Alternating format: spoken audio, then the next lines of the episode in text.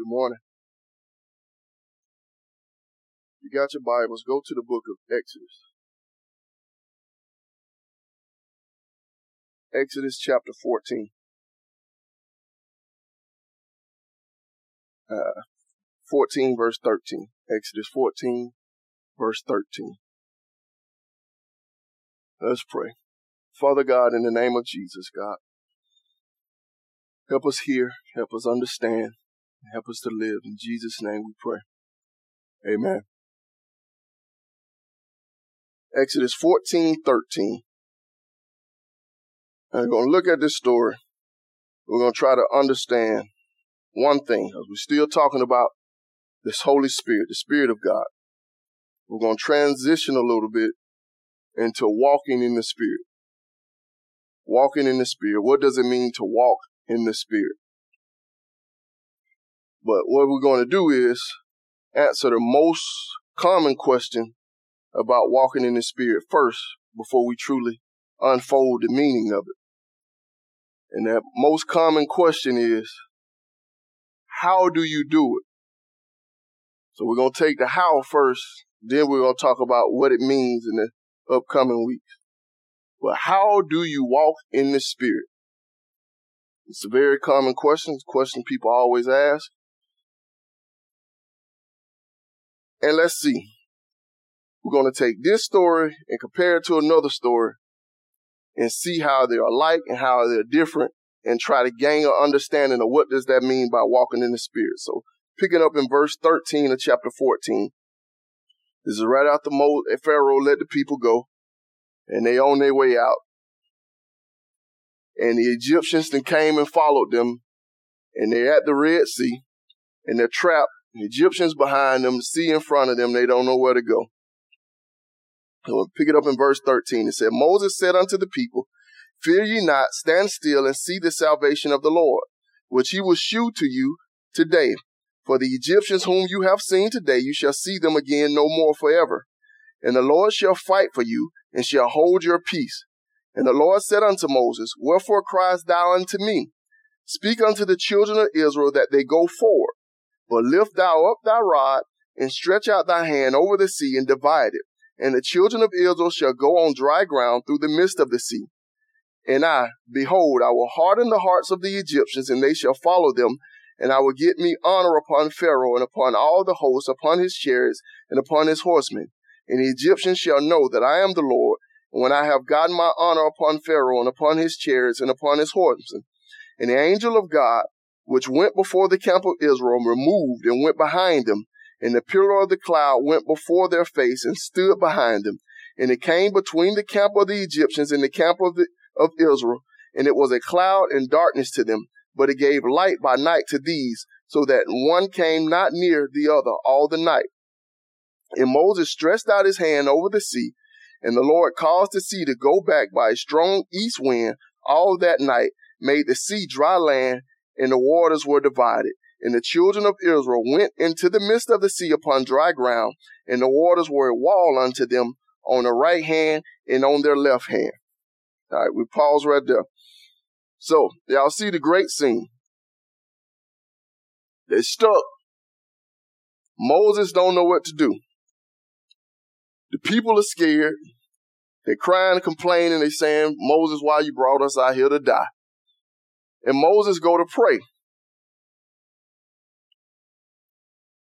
And uh, verse 15 I always stick with me, and I have to ask God about this every time I read this story. Look at verse 15. It said, And the Lord said unto Moses, Wherefore criest thou unto me? Speak unto the children of Israel that they go forward. God, get on to Moses. Just put yourself in the picture. You've been a slave. These people have been oppressing your whole nation that you come from. For 400 years, you have been held in captivity. God finally set you free. You don't have any weapons. You don't have any resources except that what you borrowed from them. And a vast sea is before you. Not a little bit of lake. Not even a river. A vast sea is before you.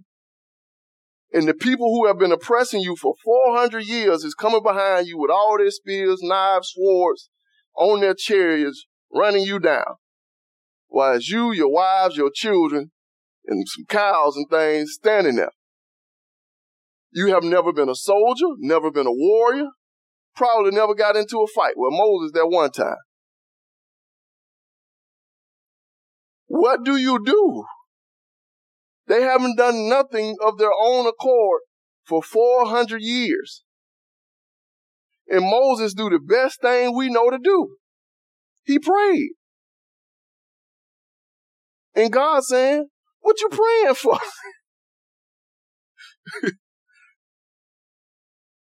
Tell the children of Israel to go forward.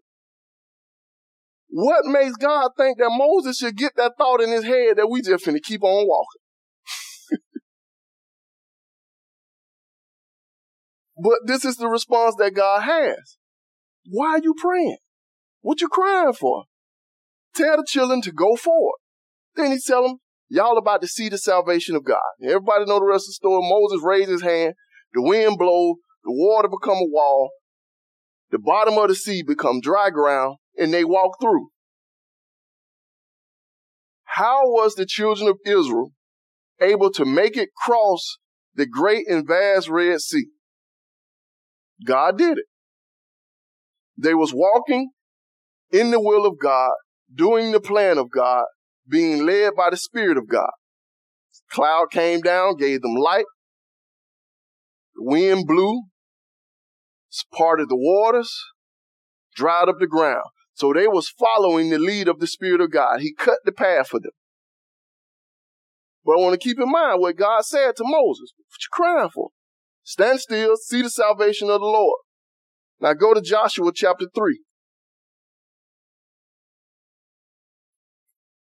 Joshua chapter 3.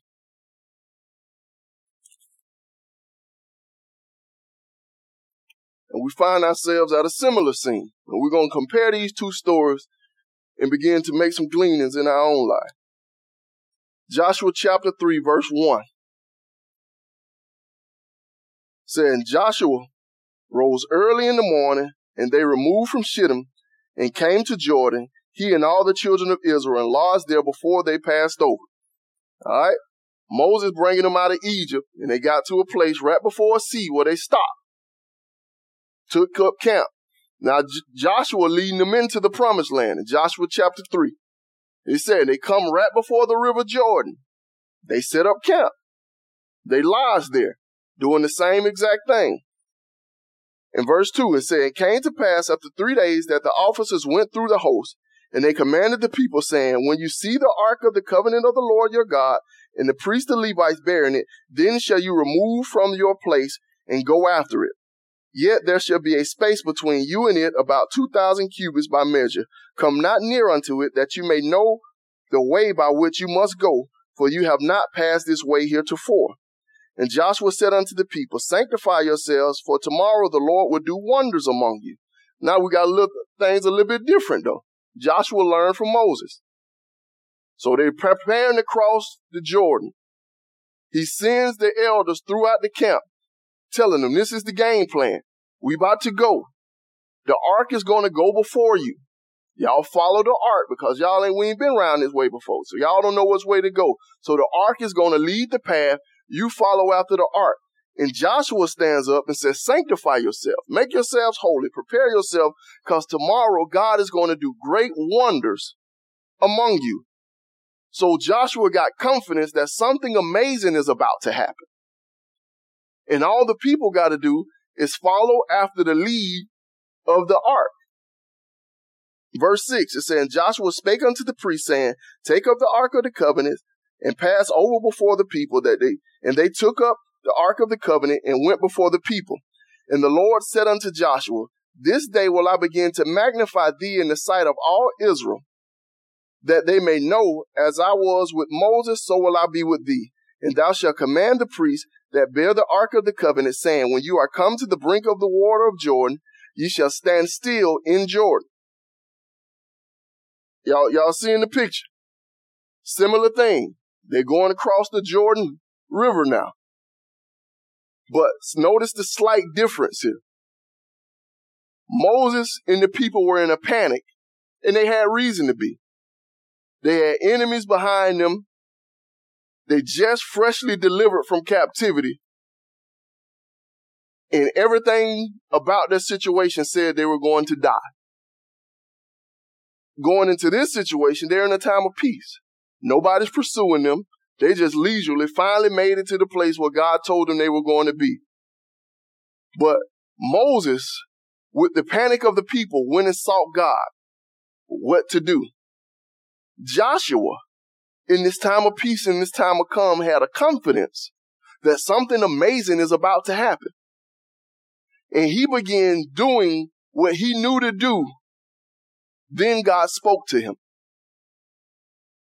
He sent the elders out, tell the people, follow the ark. He went to the priests, tell the people, get the ark and begin to walk towards the Jordan. And as he was giving his command, as he was setting up the situation, God spoke to him and told him, the priests that bear the ark, tell them to go into the Jordan and stand still. So God began to give him commands as he began to do what he knew to do through his following of Moses. God began to set the whole scene up. But watch, I like, I love the way this ends. In verse 9, it said, And Joshua said unto the children of Israel, Come hither and hear the words of the Lord your God. And Joshua said, Hereby shall you know that the living God is among you, that he will without fail drive out before you the Canaanites, the Hittites, and the Hivites, the Perizzites, the Girgashites, and the Amorites, and the Jebusites. Behold, the ark of the covenant of the Lord of all the earth passeth before you into Jordan. Now therefore take you twelve men out of the tribes of Israel, out of every tribe of man, and it shall come to pass as soon as the soles of the feet of the priests that bear the ark of the Lord, the Lord of all the earth, shall rest in the waters of Jordan, that the waters of Jordan shall be cut off from the waters that come down from above, and they shall stand upon the heap. So he told them, this is what's going to happen. The priests walk through the river. Once the priests who bear the ark feet get in the river, so the waters are going to part and stand up on a heap. So the water's going to start piling up on each other. Now, see the difference. In this story, when did the waters part? As the priests walked through Jordan.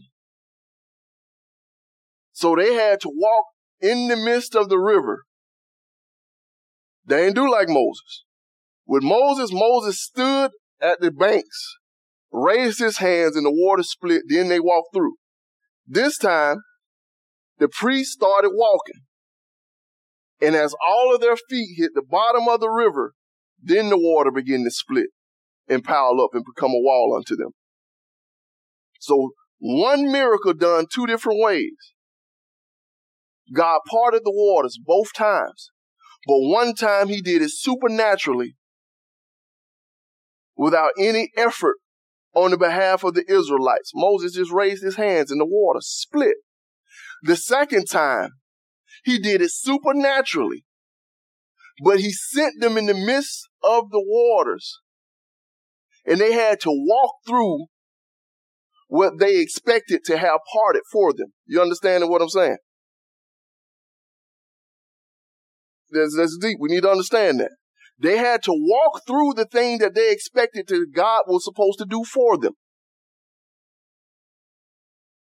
In Joshua, being alive at the time that Moses led them forth through the Red Sea, he could have said, hold up. God can't be talking to me right now. Because when God part waters, he split them and we walk on dry ground. This ain't the way God do it. You understand what I'm saying? He experienced both things. Joshua was alive when Moses parted the water. Joshua saw the miracle that Moses had did. And this time Joshua was in the place of Moses and he could have put his hope and his faith in the experience that Moses had and missed the miracle that God had for him because he was anticipating God doing the same thing the same way that he did it before. Are y'all understanding what I'm saying? Both times they were led, being led by the Spirit of God. Both times they were being moved by God to see a miracle take forth. But both times was demonstrated two different ways.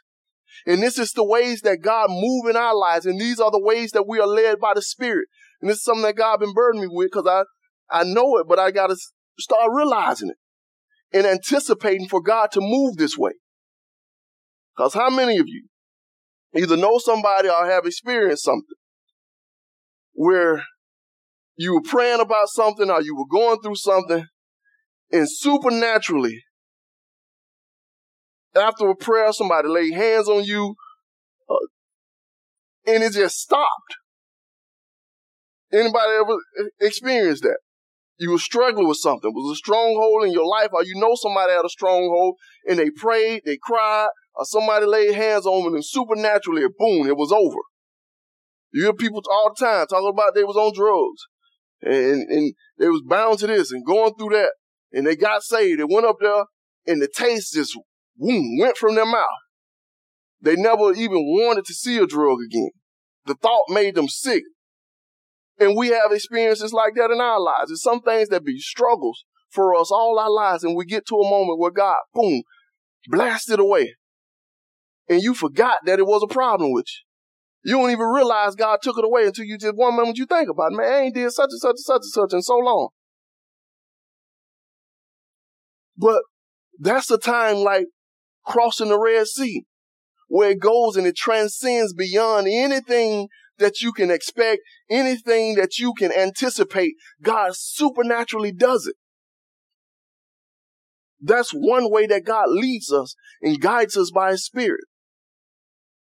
But there's another way, like crossing the River Jordan, where God tells you what is going to happen, but He sends you in the midst of what He told you He would get rid of. They had to walk in the water before it split, which means they had to believe that God would do what He said He was going to do without seeing it before. You understanding what I'm saying? And this is life in the Spirit of God. God will tell you that He will deliver you. He will give you power. He will help you. Whatever it is that you're praying about, whatever it is that you're struggling, but He causes you to go through the struggle. And the going through the struggle is believing that what He said is going to happen has happened. So you pray, God, I've been feeling this way. I got this going on in my heart. Please take it away. Please take it away. And you wake up and you still feel the same thing and you pray, God, I'm feeling this way. I got this going on. Please help me, God. I can't overcome it. Help me, help me. And you wake up and you still feel the same thing. What if you do something a little bit different? What if you pray and you say, God, take this away from me. Please help me. I've been going through this and, and, and I just can't overcome it. I need your help. And you wake up and you still feel the same way, but you act as if it has been done. Despite feeling the waters around your ankle, you walk as if the sea has been parted. You understand what I'm saying? That you're going to go based off what you feel, based off your anticipation, but you believe that God has heard you and you walk in the waters as if they have been depart- have been parted. Because that's what he called Joshua and them to do. He told them God is going to do a great sign. God is about to do great wonders. We finna cross. We finna go into this land. And it's finna be amazing. So what y'all do is walk out there in that water. Caleb was still alive too. Caleb could have said, hold up, Joshua. This ain't how God do things. Don't you remember Moses? When God poured water, he poured them things. We ain't finna walk in this water. I done had these shoes for 40 years. you think I'm gonna mess them up to I'm walking in the river? Caleb could have said that. But none of that happened. But check, check, check why he said this. In verse 10.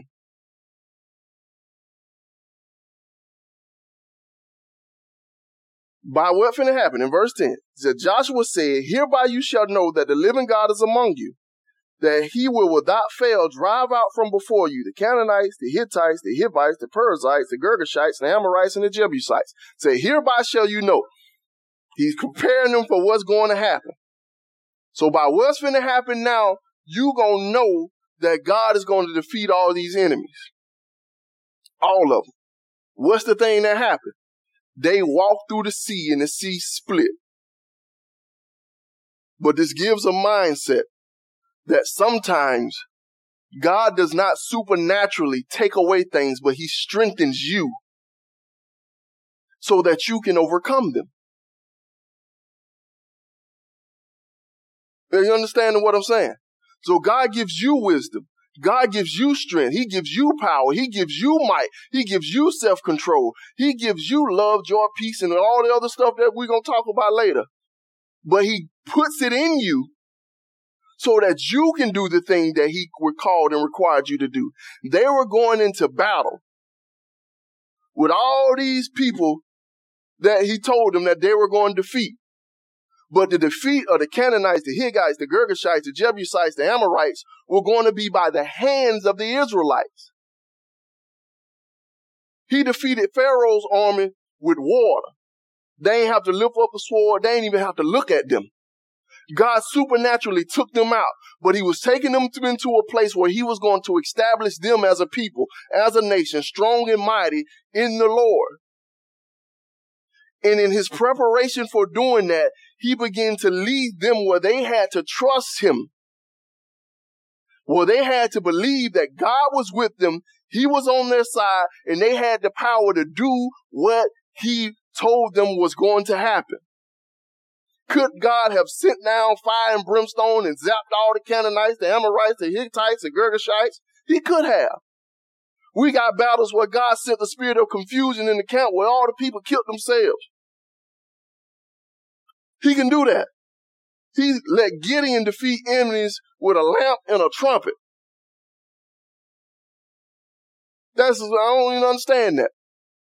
His brother had a lamp and a trumpet, three hundred of them, and they just stood on the mountain breaking lamps and blowing trumpets,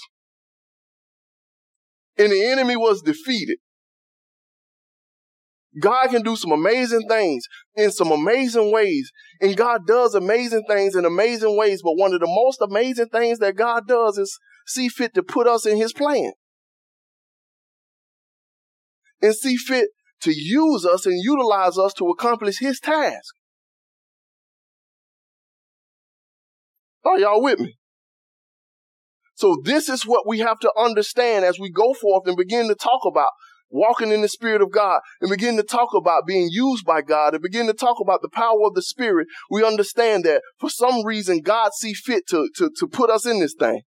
Go to Luke, Luke chapter 5. Luke chapter 5. Show you another example. This will be my last one. Talk to you about fishing in the Spirit.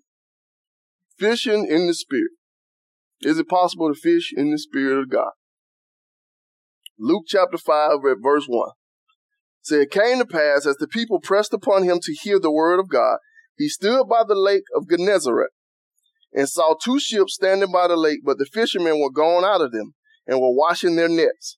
And he entered into one of the ships, which was Simon's, and prayed him that he would thrust out a little from the land. And he sat down and taught the people out of the ship. Now when he had left speaking, he said unto Simon, Launch out into the deep and let down your nets for a draught. And Simon answering said unto him, Master, we have toiled all the night and have taken nothing. Nevertheless, at thy word, I will let down the net.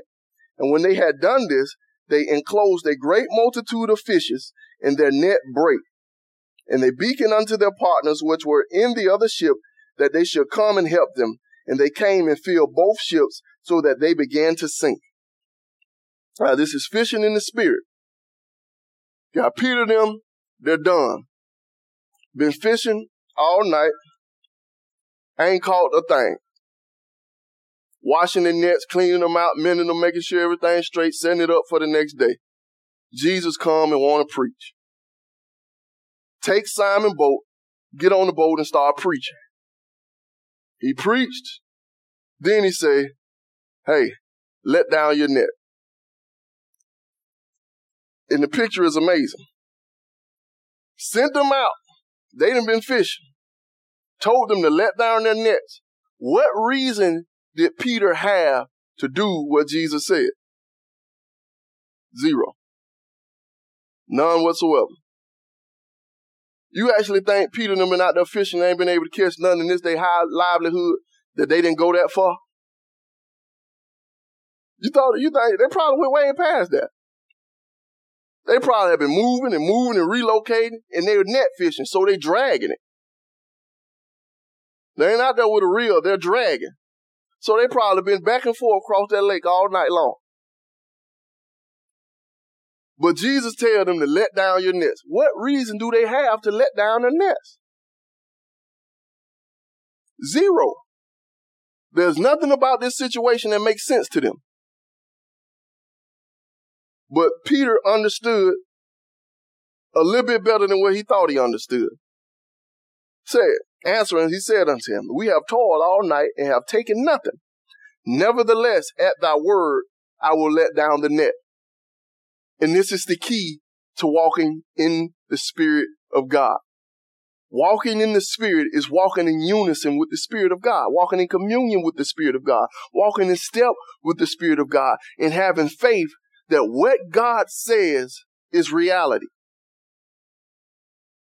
And we do what we do because this is what He said do. That's it. And we do what He do because we trust that his words are true, are real, and are right. It's the same conviction that Joshua had. He knew something was amazing about was about to happen. He had that expectation.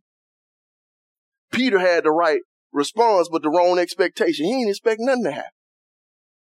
Just cause you said so, I'm gonna do it. And we need to combine both of them. We need to expect what God said to happen and do what God says in obedience to God. Trusting that our doing is based on his being within me. Because that's what he said. All we've been talking about is the power of the Spirit and the things that the Spirit of God can do and who this great Spirit is that's supposed to live inside of me. And if I believe that, there's certain expectations and there's certain realities that should be. So me believing that is demonstrated by me walking as if that is true. Y'all getting what I'm saying? I love to use this example because it's the only one we can truly understand. Because all of us at one point in time have been broke and needed a little help. And especially today in this modern age, it makes most sense. Because now when people help us, we get Western Union, Cash App, and all that type of stuff. People put money directly in your bank account. Back in the day, you had to drive to Big Mama house, and she had to give you that little $20. You pull that thing out. well, they just put it on your phone. Uh, she had to put the thing in the mail, send you that care package. Now you ain't got to wait on all that. But when we know somebody that we trust, and they tell us that it's done, if Elder Black send me to the store, say, hey, I need you to go get this, this, this, and this. Don't worry about it. Use this card. I'm going to walk in the store and I'm going to start picking up stuff, exactly what he said, and putting it in the bucket. When I get to the register, I'm going to swipe the card. If it mess up and they tell me, nah, this transaction ain't going through, I'm to scratch my head a little bit, like, you sure? Like, nah, this, this ain't going through. Then me being me, I'm to say, hey, let me use your phone.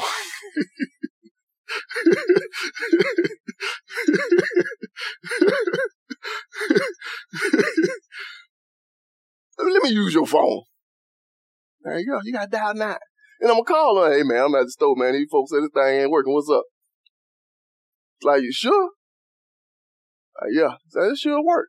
Do such and such and such and such. I'm gonna say, all right, hang up the phone and I'm gonna go back and do it because I believe this brother.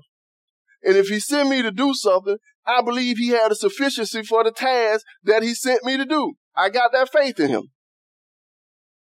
And because I got that faith in him, I'm going to stay at that store until the transaction is completed. And nothing them people gonna, can say can make me believe that I ain't got what it takes to get that thing done. Because I trust him. Even if they tell me don't go through, I'm gonna drive back if I have to and find them. They say, man, they said this, this, this, this, this, what I need to do. Then I'm gonna drive back to the store and get it done because I believe this brother. So that faith and that hope and that expectation builds within me a tenacity that I won't quit. Y'all understanding what I'm saying? Now, if Aaron was to send me to the store and to say, get this, this, this, and this, I'm gonna say, all right, man, I got you. Then he say, man, don't worry about it. Just use this card. I'm saying, cool, straight. I'm gonna swipe that thing, and they tell me, ain't that happen? Man, man, Aaron with that plan. Here, get this card. Here, use this one.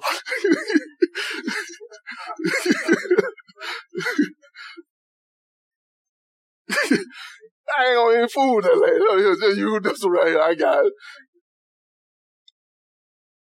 When I get back, I ain't gonna even say nothing there. Why? Cause me and Aaron ain't played this game before. Me and Black that had over 15 years to have this experience. he done told me to go get stuff and I went and got it and it worked. so we got this. We'd have been places and I'm about to get something. He said, don't worry about it. I got this. So I got to expect, I ain't had this experience with Aaron yet. So if they tell me here, don't worry, I, well, don't worry about it. I got it. I'm going through what I used to use. You're to have to put that one back, that one right now. I get that though. Are y'all understanding what I'm saying? But the faith is demonstrated in my willingness to do the action in full expectation and anticipation that the means have been provided for. Just like him telling them to cast down the nets. They had no reason to believe it. Their experience told them otherwise. But at the word of Jesus, they did it and received the full harvest that he told them that they were going to get. And the deep thing is, he ain't really told them. He just told them to do it. He ain't tell them what was going to happen. He ain't tell them, y'all going to get too many fish. He just told them to do it. And this is life in the spirit. We have to get to the place where we trust God and we do what we know to do based off what he told us to do. And that's how we live our lives. But we live it out of a trust and an anticipation that God has provided the means, that God has strengthened me, that God has made the way. So I have confidence that I can do this. You understanding what I'm saying? Because there's, there's something that, that creeps into our mind and I'm wrestling it within ourselves that we see spiritual as being purely supernatural. Y'all, you, you get what I'm saying? So when, when we see spiritual promises in the Bible, or when we see God giving us commands to do something, we expect these extremes and these extravagant things to happen. That if I'm just regularly doing it, that means God ain't in it. That's how we think. So if God's doing it, that means there's gonna be some pow, pounds, lights flashing, stuff falling out of heaven, and things just whoo go. If I'm doing it, it's gonna be boring, sorry, and I'm gonna be nervous and scared, and this is his life. So God, please help me because it's boring. I'm scared and it's, it's humdrum. So I need you to do something. The whole while God said, I'm doing something. I'm doing it. I'm giving you the wisdom. I'm giving you the strength. I'm giving you the power. Now you just do what I told you to do. Y'all understanding what I'm saying? And what we have to understand is, Paul made this crazy statement in 1 Corinthians chapter 7. He's like, continue in the calling wherewith you were called. And what he's saying is the state that you were in when God called you, stay there.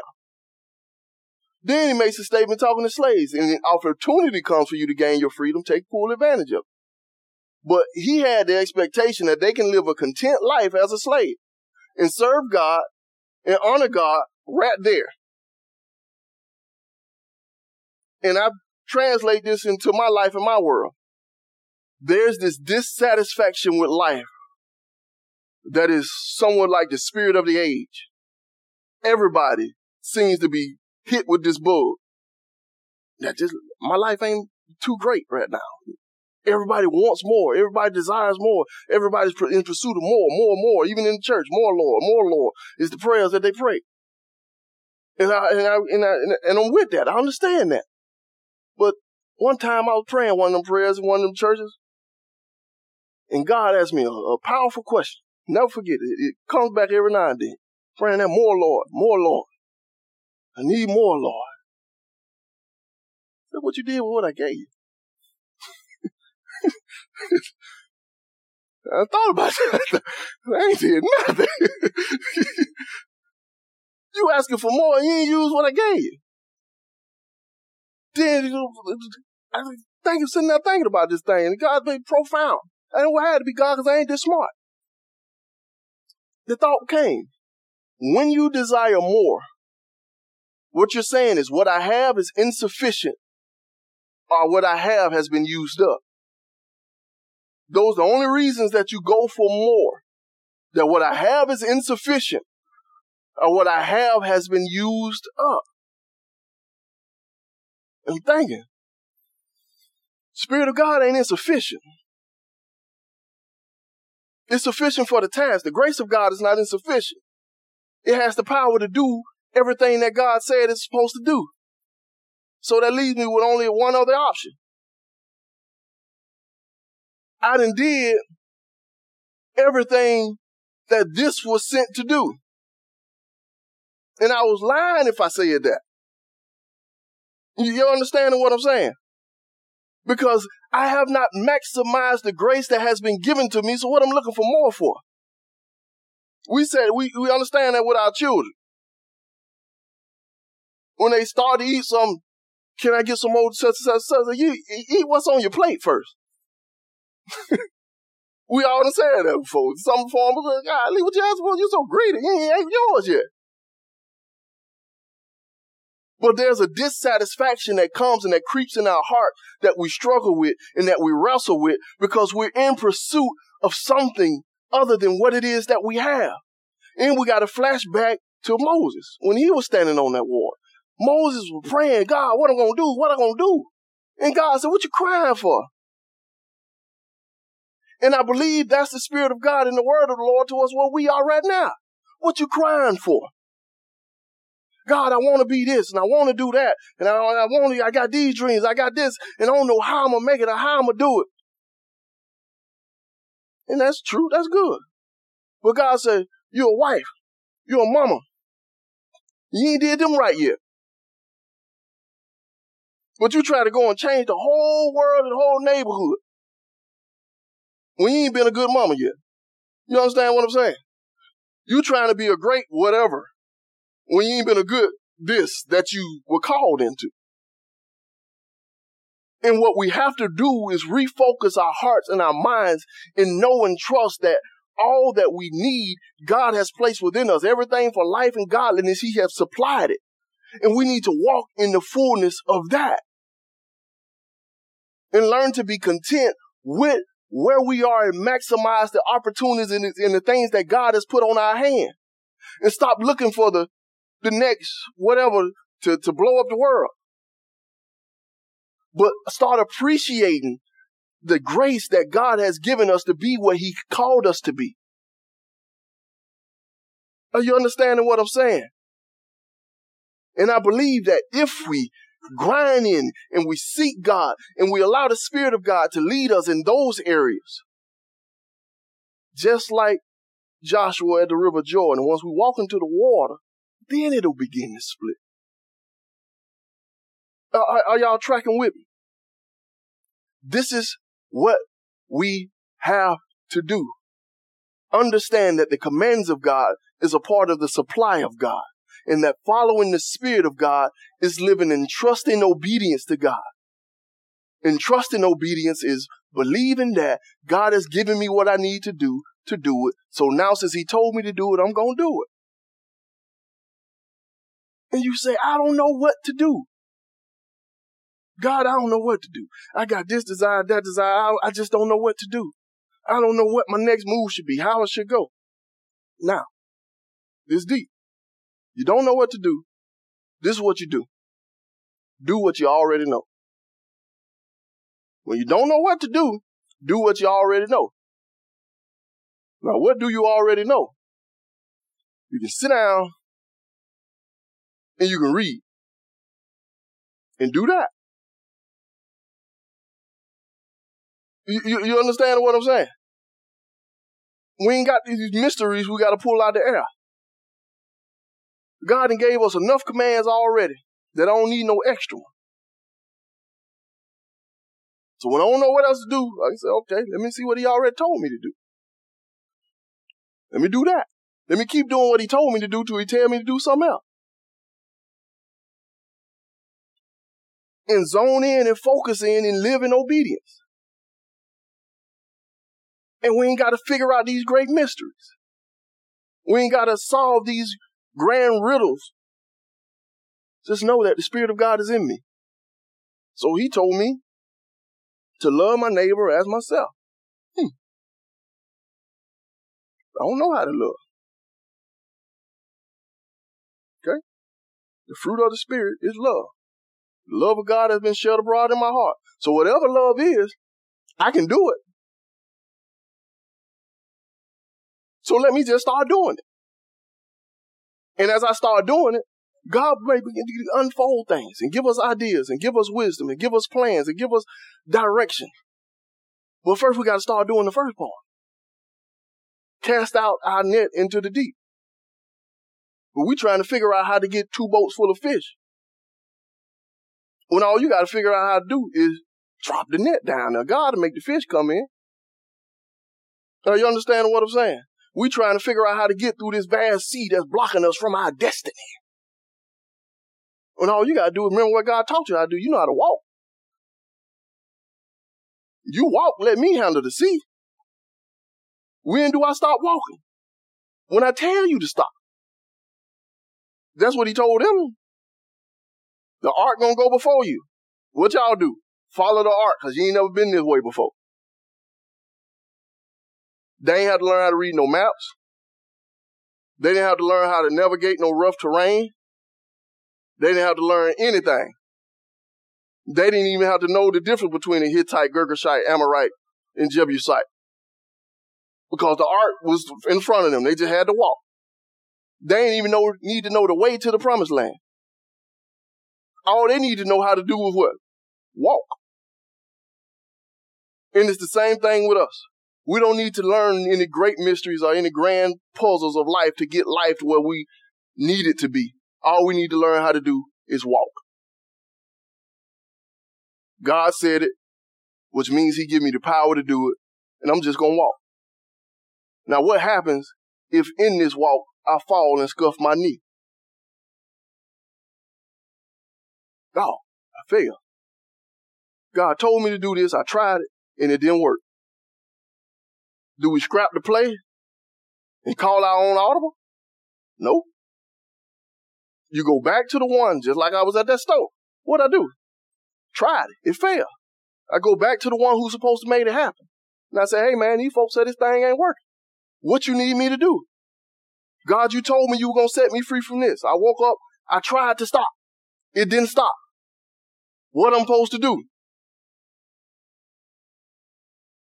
You pray, you cry, you repent, and you get up, believing that God heard your prayer, He dried up your tears, and you start walking again.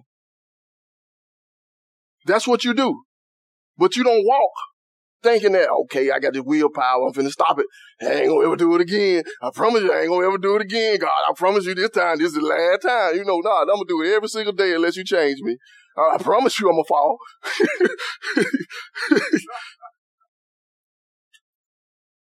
We've been there. But we need to flip that. And know yourself. Understand that you can't do nothing. It's amazing thing. Jesus made the statement, I can do nothing of myself. I can only do what the Father showed me. That's what Jesus said about himself. But we think we can do some stuff. Now, if Jesus can say, I only do the stuff that the Father showed me to do, that's all I can do. I can't do nothing by myself. Jesus came down to down the cross to save the world, and they said he did it by the Spirit of God. That's Jesus. So when you praying and you feeling sorry and you feeling bad and it's your last time, stop lying. Don't say, this my last time. I promise you I ain't gonna do this again. I'm done with this. I rebuke that devil in the name of Jesus. This and that. This is it. This devil is out of my life. I ain't calling him. I ain't going back that way. I'm gonna even shut that street down. The police gonna come and raid it. Ain't nobody, ain't nobody going down that street no more, let alone me. These type crazy stuff people say. Driving by that house. I rebuke that house in the name of Jesus. the whole house. that ain't what you do. Cause know what you doing? You lying. So instead, you say, God, I can't do nothing unless you help me. And every single day, I'm to fall. I'm to be a wretch. And I'm to keep doing the same thing unless you do something. Because I can't do nothing on myself. I tried to be happy, but I woke up depressed and don't even know why. I can't even tell you anything that bad that happened, but this is a bad day. And no matter what I do, I put on the songs, I make my positive confessions, and I still feel sad. Stop lying and say, just, just be honest with God. And you ask him and you beg him, you plead him to change you, to give you the joy, to give you the peace, and so on and so forth. And you wake up with expectation that that's the way it's going to be. Are you understanding what I'm saying? And when you get up and you still feel that drudge, you can say, I ain't supposed to be sad. God, what's going on? I ain't gonna be sad. I ain't supposed to be struggling with this. God, what's going on? I ain't gonna struggle with this. I'm gonna do what you told me to do. You understand what I'm saying? Walking in the Spirit is trusting the Spirit of God and doing what God said. But it's the combination of that trust and that obedience. And sometimes God, like I say, He supernaturally takes it away. But a lot of times He gives you the strength. He gives you the power. We say, like he said to Paul, my grace is sufficient for thee, for my strength is made perfect in your weakness. And we need to believe that. Now, why God do it like that, I have no idea. I got some thoughts, but I, I really don't know. He told us a little bit in that Joshua. Said, because you're going to defeat the Girgashites, the Amorites, so on and so forth. So the more you whoop that devil, the more confidence you have in your ability to whoop. You understand what I'm saying? Because if he always supernaturally did it, you never build strength. And when April is dealing with that devil, Basil then overcame it. But she don't know how she overcame. So she can't feel the pain and the struggle that April going through. Because she never felt it. God supernaturally zapped it away. But when God had to give her wisdom and strength on how to navigate and how to deal with the pain and how to deal with the hurt and how to trust God in the midst of that, she can come to her and she can feel her burden. She can bear her burden with her and she can carry that weight. You understand what I'm saying? Because she didn't carried it before.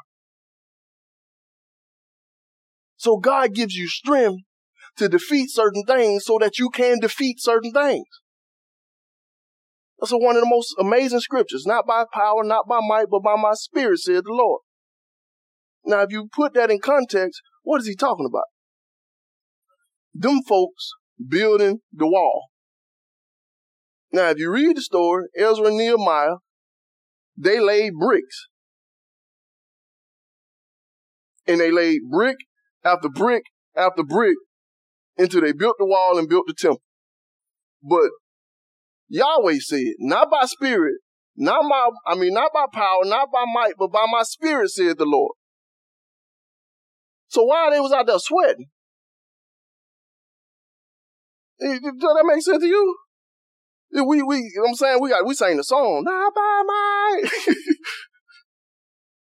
and, and it sound deep. But them folks was out there sweating in the middle of the desert on the top of a mountain building a temple.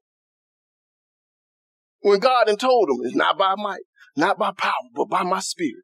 So why the spirit ain't supernaturally dropped bricks on the mountain?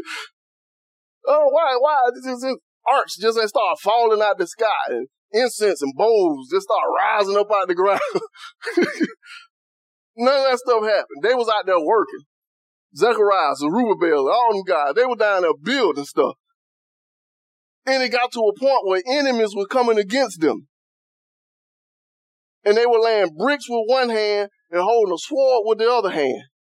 All this with the word of the Lord telling them is not by might, not by power, but by my spirit. They could have quit and say, this ain't the spirit of God. People trying to fight me. I keep having to get down out this wall and get in a fighting position. My knuckles are bleeding. I'm sweating. I'm tired. It's hot out here. We can't even find enough bricks to build this thing. We got to go on these long journeys to find bricks, to carry them up this mountain, to build this temple.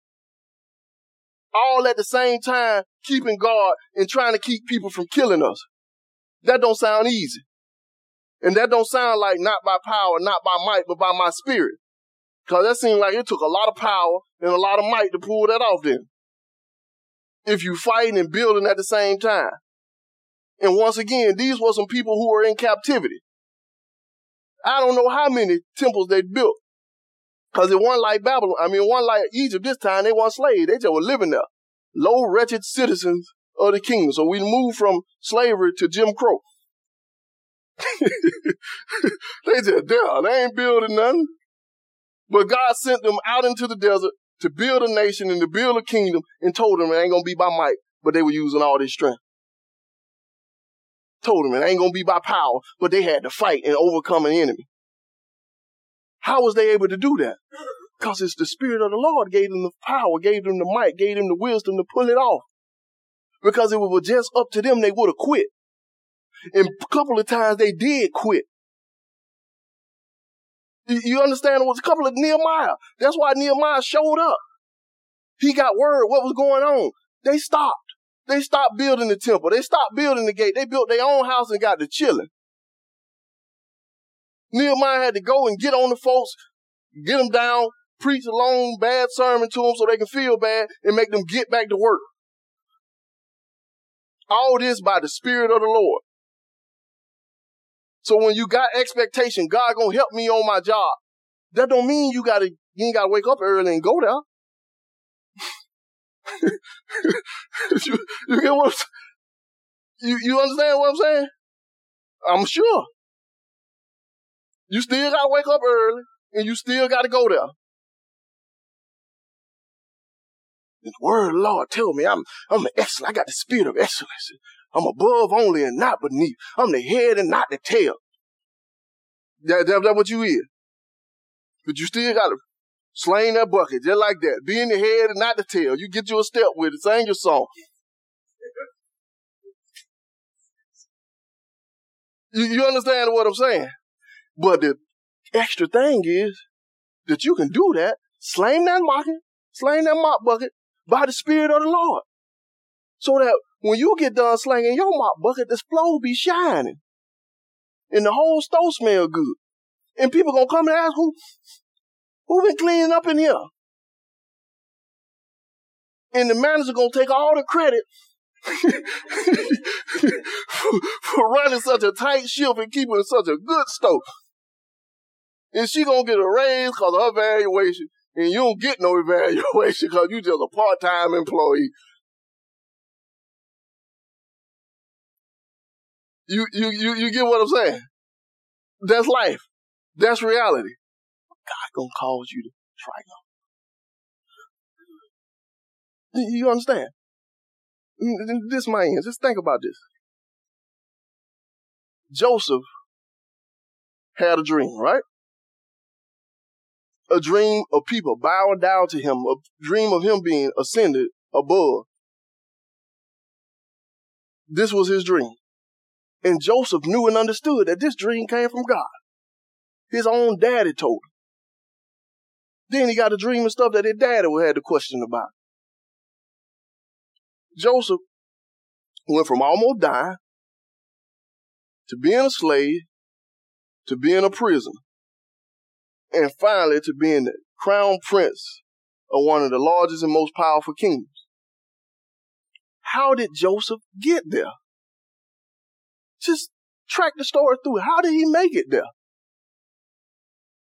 Did God supernaturally take him from Canaan and place him in Egypt and tell all Egypt, y'all gonna listen to this man and do everything he say, and y'all gonna crown him as the crown prince of this kingdom? That ain't happened. Did not happen a little bit. When he was a slave, Joseph worked. Joseph maintained integrity. Joseph honored God working. And you know what? Potiphar said, This is a powerful and great man. Because he worked. What was he working as? A slave. What was he faithful as? A slave. How did he get to be there? All the situations and circumstances of his of his life were unjust. Wasn't nothing right about it. Nothing good got him there. And there was nothing he can point to in his life to say, the hand of God is on me. The Spirit of God is leading me. Nothing. But Joseph was trained in the ways of Yahweh, so he had an integrity that he maintained. I told you, when God showed you what to do, do what you know. He knew how to work and he knew how to be righteous and upright. And no matter where I'm at, that's what I got to do because these are the things that God honor in. These are the things that, that God take pleasure in. So as a slave, he worked. He was righteous. He was upright. He didn't steal. He didn't cheat. He didn't cut any corners. And what did that get him? It got him sent to prison. It, it, he got sent to prison because of it. Because he was a hard worker who had integrity, who maintained and did what he was supposed to do. That's, that's what it got him. Joe, Potiphar's wife took notice to Joseph because how great and how excellent he was. He stood out. You understand what I'm saying? If he was just a regular old bum like the rest of the old bums, she wouldn't even knew him. But it was because of him being who he was, doing what he was supposed to do, that made him stand out. And that what got him sent to prison. Now in prison, what did Joseph do? Joseph worked. he maintained integrity. He lived upright and he still had the patience and the kindness to care for other people. Folks wake up terrified in a dream. Joseph, life ain't been fair. He could have told them, shut up and go to sleep. And nobody could have faulted him for that. We done been hard on people for far less. We done worked for four, eight hours, 12 hours, and our children can't even say nothing to us. Cause we tired. Imagine Joseph in a prison. Ain't nothing he did to get there. And all he been doing all his life is doing right. And he just want to wake up talking about a dream. He go, man, y'all shut up and go to sleep. But what did Joseph do? Tell me your dream. He took time. He still was caring. He still was loving. He still was patient in the midst of this prison. Still doing the stuff that honor God. Still doing what he did. Do what I know to do. He could have been sitting there. Shut, get your dream. I'm trying to get my own dream. I'm I need a new vision from the Lord. I'm seeking a word for the Lord. God ain't spoke to me since I was a little bitty boy. That, that he could have did that. God ain't, t- did God tell him to interpret them people dream? No. He ain't feel led to interpret their dream. This is what he know to do. So while you waiting on the next command, you do what you know to do. Do what God already told you to do. God gave him a gift. God gave him wisdom. God gave him insight. And he just used it right there in the prison. And he was still loving. He was still patient. He was still kind. doing his thing. Willing to do what God told him to do right there in the prison. What did that get him? Finally, it paid off. But how long did it take for it to pay off? A long time. The one dude who he reached out finally gave out his business card. Like, man, don't, don't forget me. Look me up on the book when you get out. he was in though. I'm saying, did my Snapchat, my Instagram. Look me up when you get out, bro. Dude forgot all about him.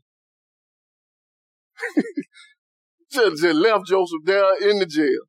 Showed no appreciation, showed no gratitude. Did Joseph get better? We don't see it. Uh-huh. Even to the point where he finally got called, and this is his shining moment. He didn't even recognize it as his shining moment. What did he do? He did what he been doing the whole time.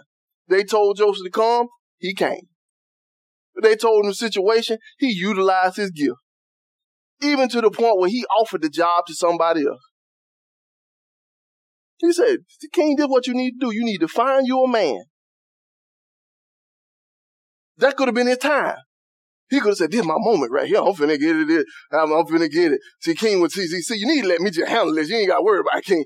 I'm saying I've been in jail all the time. I don't even supposed to be there. I just need somebody to hear my case. I've been trying to put out a appeal out there and won't nobody listen to me. You know what I'm saying? He could have took that. This my moment. just, just, just, just mess the whole thing up. he didn't do that. What did he do? did what he knew to do and what he had been doing all his life in obedience and honor to God. Then finally, God did what he had been doing this whole time. Leading him, guiding him, ordering his steps. But it took all those years to see the order and pay off to what we think is paying off. Are you understanding what I'm saying? And Joshua, I mean, and Joseph, after going through all that, can finally say, You thought you did this, but God prepared this for the saving of our family. Now, what did that look like in real life? It looked like some evil people doing some evil stuff. And it looked like a humble, obedient, good man getting misused and abused and mistreated. That's what he looked like on the planet. But what was it in reality? We got the divine commentary. It was God working and leading Joseph by the Spirit of God. What did Joseph have to do? Do what God told him to do before. He didn't get no new revelation. He didn't get no new ideas. He didn't get no new anything. All he got was the ability to work, to stay faithful, to be honorable, and to treat people right. That's the only thing Joseph ever did. That's all he ever did. He didn't do anything special. Until this one time where he interpreted the dream and everything. Well, two times. Only two times we see him do something special. But even one of those came in the midst of a hard situation where all he was doing was being patient and kind with other people. That's all he was doing. And this is life by the Spirit loving obedience to God, trusting that God is in charge of this whole show. And all I need to do is be faithful where I am and trust that when I take a step, as long as I'm doing what he told me to do, I'm doing what God want me to do, so he gonna make it happen. Are y'all with me? And that's why Paul can say, which we're to expound on later, that work out your own salvation with fear and trembling. That's, that's deep. That sounds contradictory to us Protestants. I was those who call themselves Protestants. I ain't protesting against nothing. but work out your own salvation with fear and trembling. This, this Paul telling you to do. Work it out. Why? For it is God that is in you, working in you both to will and to do of his good pleasure. So I can work it out because God is in me, giving me the desire and the ability to do. So that's why I just do it. I ain't gotta wait for no magical nothing. I ain't gotta wait for no letters to pop on the wall. I just do what I know to do because it's God that's in me, giving me the desire. So if I want to see change, God giving me that desire. And if I get an idea of this is what I need to do to see change, God giving me that. Not only is He giving me the idea, He gives me the ability to do it. So all I got to do is just work it out. Are you with me? Anybody got any questions? That's Philippians chapter 2, 213, I think it is. So when you talk about wisdom, um,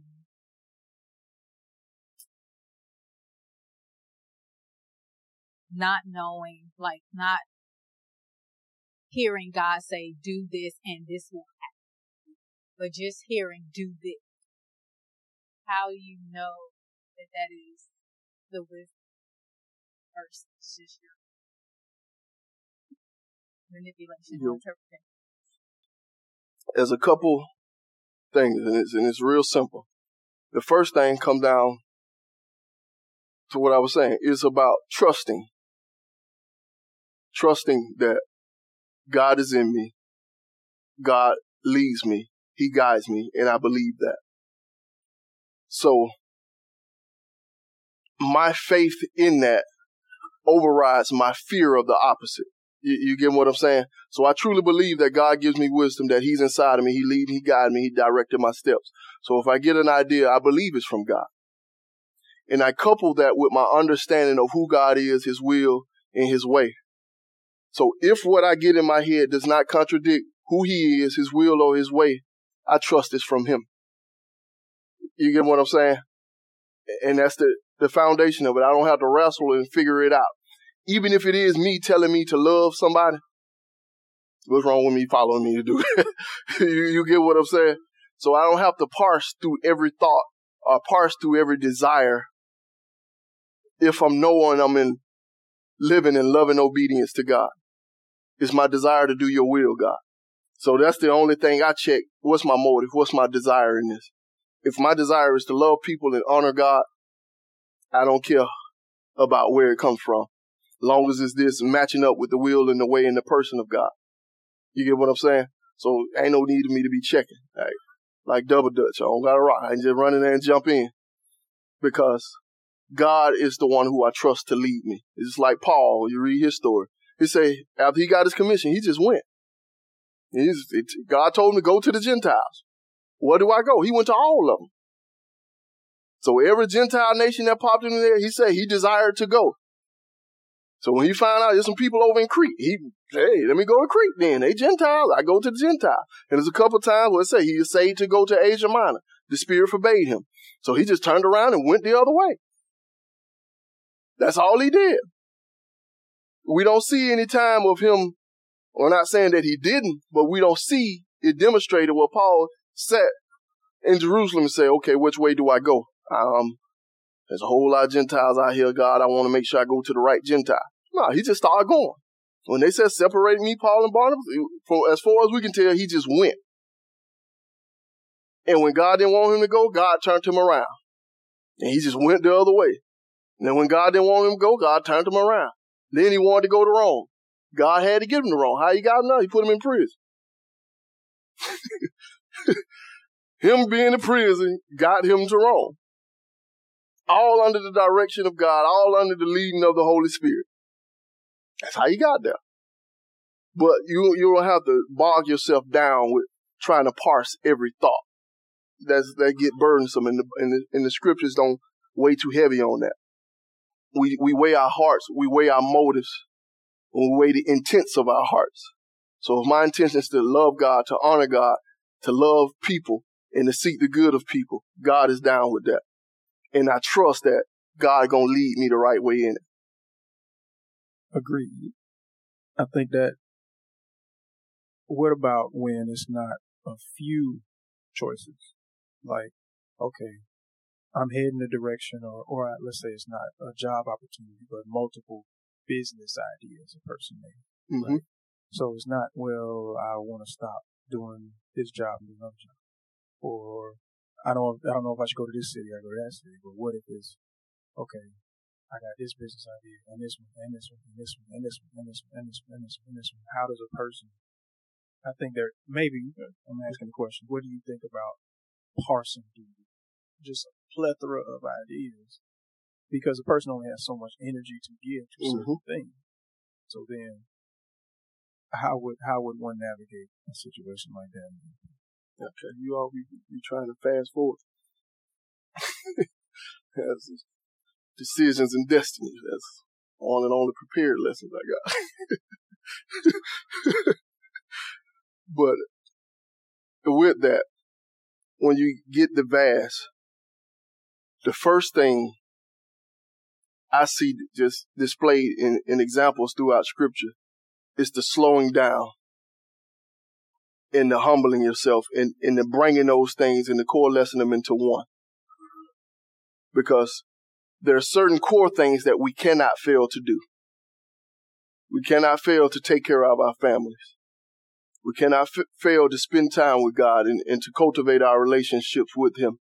And we cannot put ourselves in compromising positions that will cause us to sin or to err away from the truth. And so you begin to just the same model he used with finances. You you, you take care of the walls first. You, you build the foundation first. And then you begin to navigate through those things through the wisdom of God. And sometimes it just takes that real heart seeking God for what to do first and how can I pull them off or what desires go first. Because we end up like David is the picture I always get into mind when I see this. At the end of his life, he wanted to build the temple for God. And when I think it was Nathan the prophet came to him, he said, Go ahead. It's a good idea. God is in that. Go ahead. So Nathan understood that when you're doing something for God and you got the power to do it, go ahead and do it. But God put a pause in Nathan and said, No, I don't want him to do it. So what David began to do once God gave him that pause was he was in charge of preparation. So God had to give him the pause of the idea, but God turned his spirit just through that time of prayer. Well, Nathan, the one that was praying, but God turned the spirit of David David through the word of Nathan to where he realized that this desire is the God desire, it's the good desire, but it ain't my job. And so he just began to prepare. And that was his role in the building of the temple. He collected gold, he collected wood, he collected money. That's all David did. Did God give him the desire? I believe he did. But did God want him to do it? Apparently not.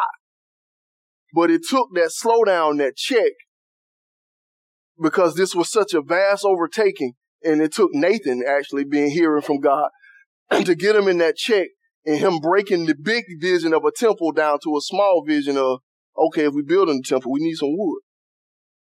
And he began to collect that. Oh, we need some gold. And he began to collect that. So his role was preparation. But it only, he only got there through that slowing down and breaking his big vision down into bite-sized pieces. And to the point where he can see his next step in the hand and the ability that he has to play in it. Because sometimes we go so far that we need to ask ourselves, even in the pursuit of it. I want to build this, this, this. I want to start this venture right here. Blah, blah, blah. So in order for me to get to the end, what is it here? And what is it that I got in my hand that can get me there? Just like the lady collecting the pots. God had a vision to supply her. Like, what you got? She had pots. Told her, go borrow me any more pots. And that's all she had. And God began to let the crews flow until the pots ran out. But it's breaking it down into those bite-sized pieces and trusting God that he will direct and he will lead in the midst of that. But when it's that vast, when it's that big, when it's that overwhelming, you pull it down and you, you begin to seek God through it and allow him to break it down into those bite-sized pieces or even if you don't break it down, you you begin to see yourself just do the small little piece of it in pursuit of that dream, trusting that God will open up the rest. Because it could be you got this vision for somebody else, and your role in that is to build up the next whatever, whatever, whatever it is. But we get that leading like David got it through this wording of God, where he had God had to break that all the way down to that bite-sized piece. Well, you collect the wood, dog it, it makes a little sense to you. But when it's too vast, too big, and we can't see the way, we still do what we're supposed to do, and we can still go to God, seek God in that. And if He give us freedom to move in it, well, it don't break down the four walls. It's not a strain on my family in the sense of it don't destroy my family. I'm not abandoning my family, and in doing this, it's not putting me in a jeopardized position, or it's not putting me in a position where I compromise my values and my morals and I got the power to do it, do it. What is the difference and the consequence of walking in the spirit and walking by flesh, walking by spirit and walking by flesh. The difference and the consequences. The difference would be the source of the power and the purpose of the action. Walking in the flesh, the source of the power is either your own strength or Satan himself. That's where you get the power or the strength to do it from. And the purpose would be self self gratification or the building up of your own life, your own views, your own image, or satisfying something in you that does not stem from your knowledge of who God is. It, it makes sense. A little bit. I'm gonna try. I'm trying to think of other ways to say it. It's like I, I give you an example. I could serve you out of the flesh, and I could serve you out of the spirit. So me serving you, helping you out in whatever way it is, me making a great sacrifice on your behalf.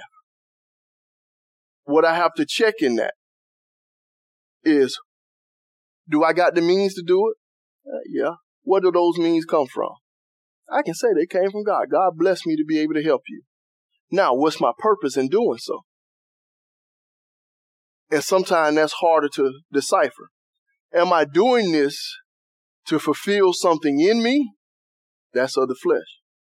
So if me helping you make me feel good, that ain't the reason I help you. You, you understand what I'm saying? That's of the flesh because it's about the pride of my life. Am I doing this so that Veronica can say, man, Zink is a real good guy? That ain't of the spirit. Am I doing this purely because I love you and I don't care whether or not you like it or say thank you or do anything in return for me? I just love you and I desire to meet this need for you purely out of love. That's walking in the spirit. Because my motivation for doing it has nothing to do with what's around me, but it has purely to do with the overflowing love I have for you. So if I help you and you just turn around, take my help and don't treat me like nothing, I don't feel bad.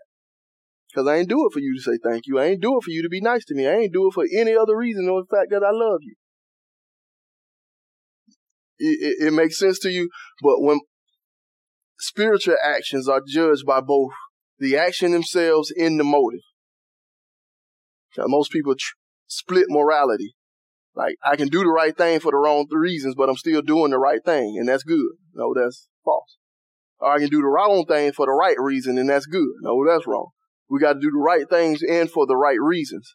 But me serving you or working and operating in my spirit, uh, in the spirit instead of in the flesh, it's me serving you purely out of love, out of the power that God give me. It goes beyond anything I capacity I have. And it's in obedience to who God is and what his word is. And it's your worth as a, as the image of God that compels me to do this. It's not because I feel bad, because you black and black people been slaves for all these years. So let us go help the poor Negroes and raise them up to a certain level. No, that ain't why I do this. I do this because you're a human being made in the image of God and I love you. That's the only reason. It, it, you get what I'm saying? And it goes with every other thing. It's not only what we do, it's why we do. And we're going to talk about that when we talk about sin. Any other questions? That's it? They all yours, Apostle.